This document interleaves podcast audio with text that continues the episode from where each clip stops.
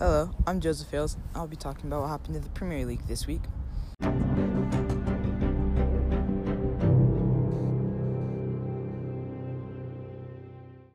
Wow, what a crazy start to the Premier League we've had. I don't think anybody could have predicted Everton or Aston Villa being at the top of the tables after the first five games. This week we had a couple good games with Everton and Liverpool tying 2 to 2. Um, Man City beating Arsenal 1 0. And Leicester City losing to Aston Villa 1 0. Uh, let's get started with the Everton Liverpool game. Both teams looked really good. Liverpool had such a strong start, with the early goal, but they uh, let Everton really find the groove into the game later on, and it almost cost them. And uh, later they're able to come back and got that unfortunate offsides call at the end with VAR. I'm not sure if he if they really made a difference that couple millimeters he was offsides by, but it is what it is. They really played quite well, and uh, I think they should be happy with their performance, but kind of sad to lose points. This is really a bounce back week after that embarrassing loss to Aston Villa.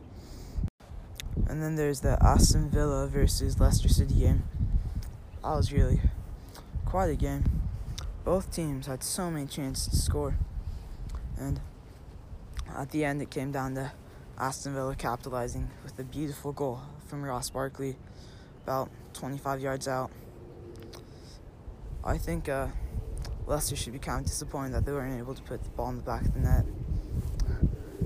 They really played quite well, and I think Aston Villa has shocked so many teams this le- year in the league. Uh, nobody really expected them to be this good, with uh, their leader Jack Grealish really stepping up and being quite a leader on the team, really running the whole offense. The final game I want to talk about in this podcast is Man City versus Arsenal. Man City really played a really good game, created quite a lot of chances. I think they should be happy to get a shutout after uh, not having the best defense in the league, especially against an Arsenal team who is really all offensive minded. This week, there are a couple other shocks in the league, with Tottenham blowing a 3 0 lead in the last eight minutes. Uh, I think it's crazy.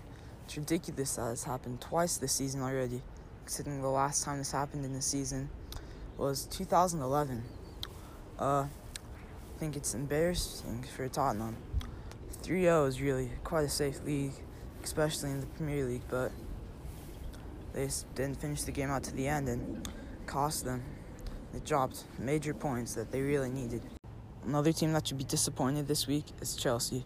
They dropped two points after tying to Southampton. You should be quite disappointed. Once again, their back line and their goalie have cost them uh, major points in games, and I think really come back to bite them in the end, especially at the end of the season, while they're trying to make a run for the top four.